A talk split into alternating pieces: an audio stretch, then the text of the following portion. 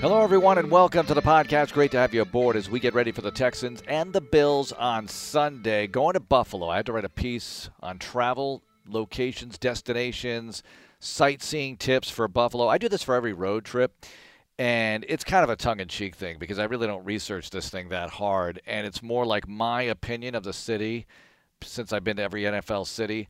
And I've been to Buffalo a bunch of times. I've been to St. Bonaventure numerous times, which is not far from Orchard Park, New York.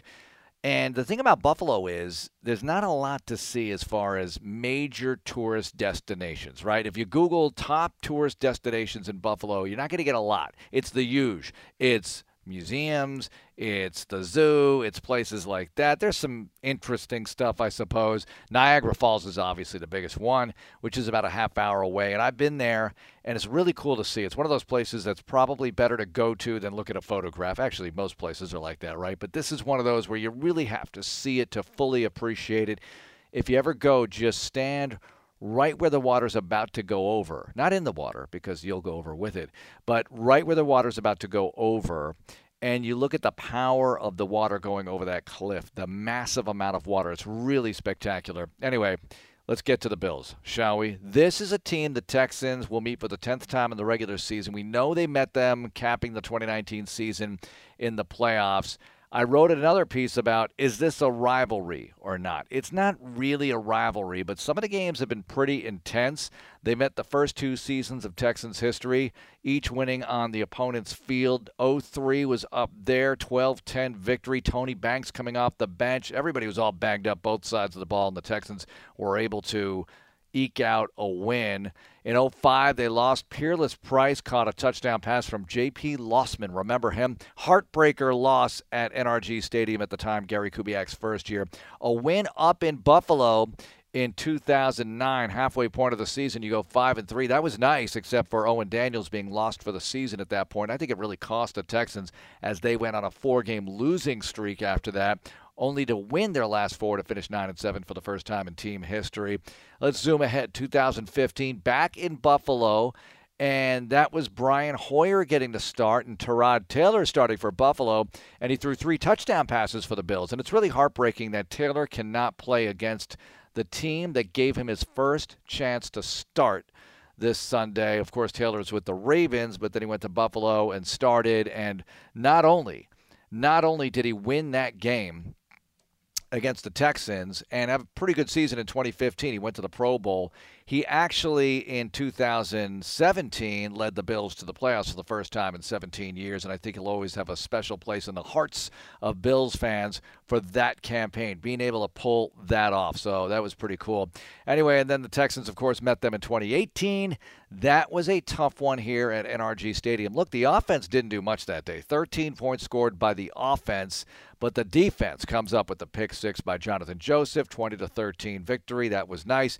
And as we all know, the playoff win was such a struggle for the Texans. Down 16 nothing, roared back to take a 19-16 lead. Bills kick a field goal to send it into overtime. The Texans eventually win.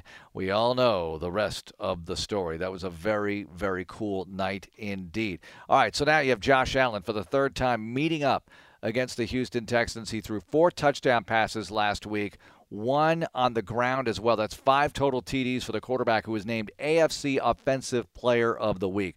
So, to talk more about the Bills, let's get to John Murphy, their voice. John, great to have you on. Great start for the Bills. How concerned were you after the opening day loss to the Steelers? Because since then, it's been back to back dominating victories.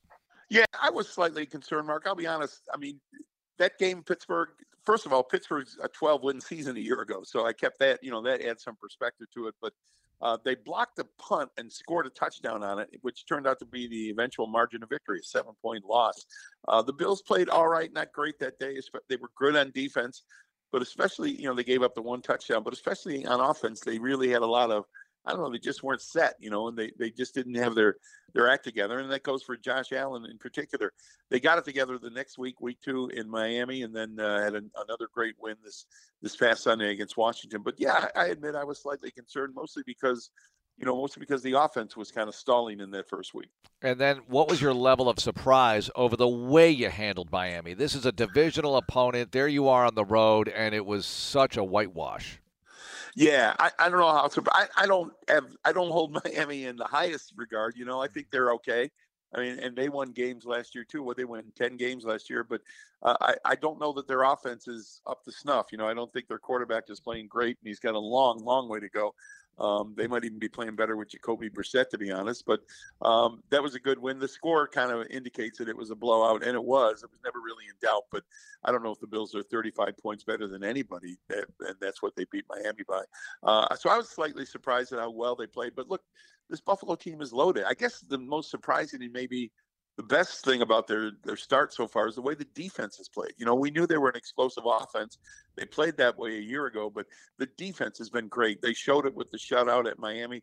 They really didn't give up a whole lot to Washington this past Sunday. I mean, there was a, a, a short touchdown drive after a kind of a funny kickoff. And I think the defense maybe is the one thing that takes most Bills fans by surprise how how strong and how well the defense has played. Yeah, and what do you attribute that to? They've got a nucleus that's been around for a while together. Yeah, I think the the big thing, I mean, they kind of jumped on it in the offseason. They said we got to rush the passer better, you know, coming off their AFC Championship game, lost to Kansas City when they put absolutely no pressure at all on Patrick Mahomes. They realized they had to get a better pass rush, and they went out and got one. You know, their their first two draft picks were defensive ends or defensive players. The one of them, Greg Rousseau, is the defensive end, number 50, and he started all three games. He's been great. A guy who opted out of his uh, senior year in college at University of Miami. He's a long, tall defensive end who teams have trouble blocking. He's picked up a couple of sacks already. He's really been a, a good find. Uh, so they've added Rousseau and really kind of beefed up the pass rush. Now they can go, you know, seven or eight uh, deep at defensive line and put waves of players in. I checked, uh, you know, I check them every week, but as far as the defensive line rotation, nobody gets more than 45% of the snaps. And even that's high, you know, they just rotate guys in throughout the entire game and get fresh legs in there. And they're getting contributions from almost all of them, almost all of the seven or eight who play. So that's been the, the big thing about the Bills, their, their defensive emergence as a, as a team that can rush the passer and is really doing a good job uh, against the run as well. John Murphy, voice of the Buffalo Bills, joining us. So, Josh Allen last year takes that gigantic leap, and we're only three games into the season, but he had a gigantic game against Washington, and as we mentioned, two really positive weeks. So, what are you seeing in Josh Allen this year, John? Yeah, I mean that's a good question because every year through his, his brief NFL career, he's he's gotten better, you know, year to year. And he started out with a kind of a, a rough game against Pittsburgh, was not throwing the ball that well, not that accurately, and not making good decisions. But he came around in the Miami game and then really exploded, you know, this past Sunday against Washington. And I think Josh is, if he can improve at the same rate he has for his first uh, three years in the league, he's going to be great. Uh, it remains to be seen how good he'll be this year. Certainly, teams will adjust how they play him and and defense uh, defend him differently. But uh, Josh is a hard worker. Um, he was almost despondent last Wednesday talking about how poorly he had played against Miami. And you know, he really didn't play that bad. I mean, he, he led the offense to a five touch, touchdown performance against the Dolphins, and he's up there three days later talking about how awful he was. Well, I didn't think he was that awful, but uh, he was throwing the ball with authority. He had zip on the ball. He's making quick decisions. He got a big assist, I think, from offensive coordinator Brian Daboll, who called a near perfect game plan against uh, against Washington Sunday. So uh, I, it remains to be seen. I think he's awfully good, and if he can improve even slightly over what he was last year, he'll be one of the best quarterbacks in the league. All right, allow me to indulge in a Ken Dorsey question here because I was yeah. the voice of the Hurricanes when he was the quarterback, and I find it interesting that he was the quarterback's coach when Cam Newton was going really well in Carolina, and now he's here with Josh Allen, and these guys are very different from the kind of QB he was. But what's he contributing yeah. to the equation? Oh, he's a lot. I mean, you know him. He's cerebral, right? He's he's kind of quiet, soft spoken, but he's thinking all the time. Um, I think he would love another crack at being an offensive coordinator in the NFL, and he just might get it, you know, sooner rather than later. I mean, Daboll's done such a good job again this year, and Daboll has interviewed for head coaching jobs. He didn't get much of a chance this past off season, but he'll get a chance to be a head coach soon, I think. And when he does, I think uh, Dorsey's the you know next man in line to be offensive coordinator here or maybe elsewhere. You know, I think uh, he has Josh's ear. I mean, he's got a good quarterback room. They added Mitchell Trubisky to the quarterback room this year, the former Bears first round draft pick, and Trubisky fits right in.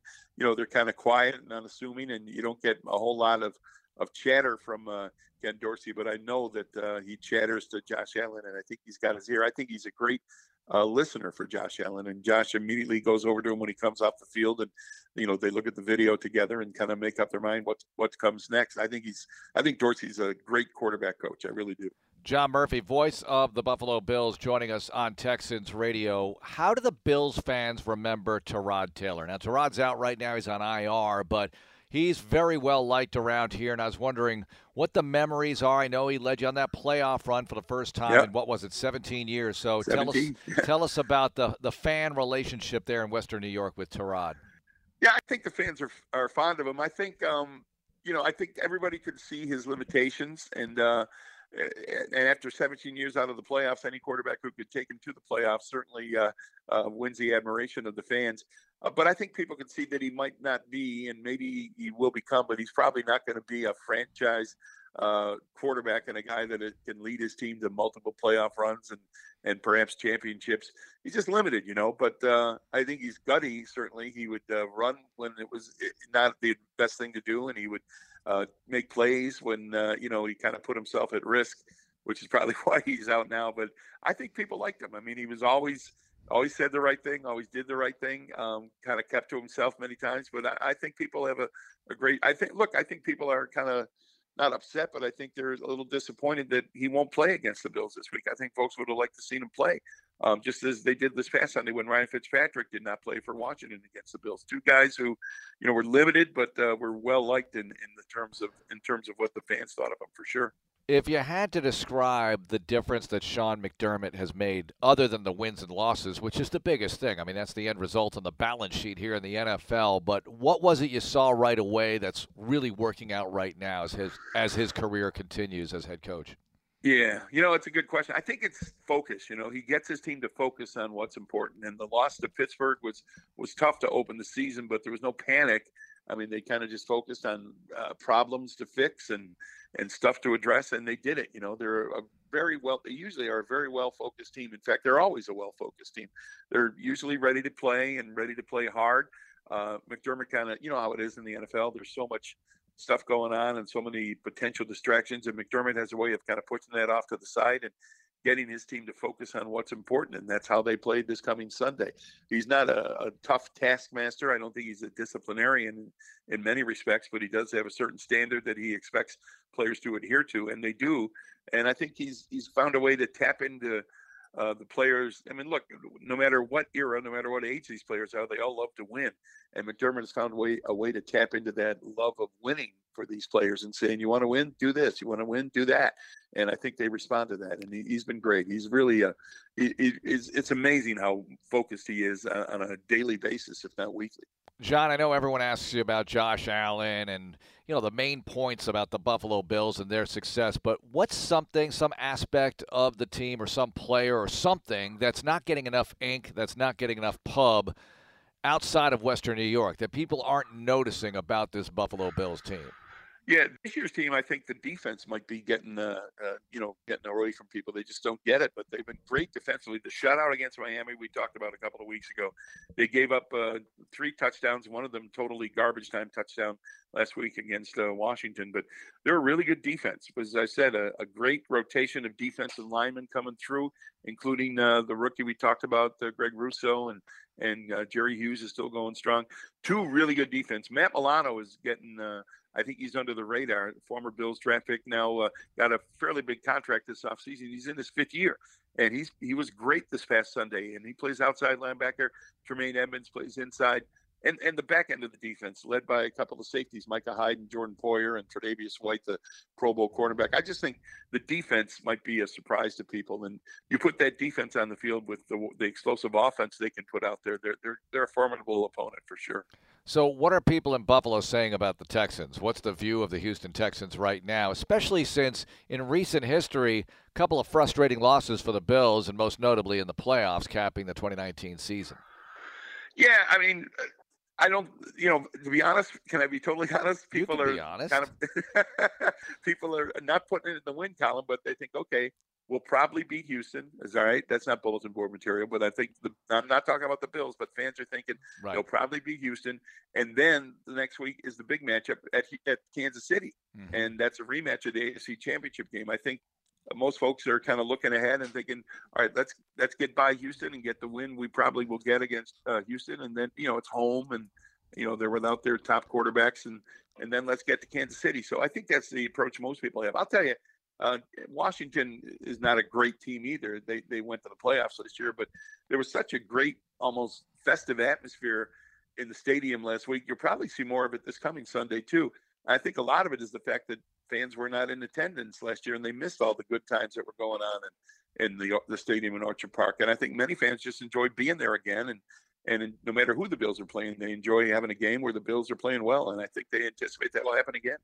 Okay, so you're saying it's a look ahead factor. I'm just kidding around. Uh, we'll see what happens. Got them right where we want them. Uh, we'll see how it plays out. I did say it's the fans who think that way, right? I understand it completely, completely. okay. John, I always enjoy the visits and look forward to seeing you in the booth on Sunday. All right. Thanks, Marc. There's John Murphy, voice of the Buffalo Bills, and that's going to do it for the podcast this week. Check out all our other podcasts wherever you found this one or wherever fine podcasts are available. Have a great day, everyone, and go Texans.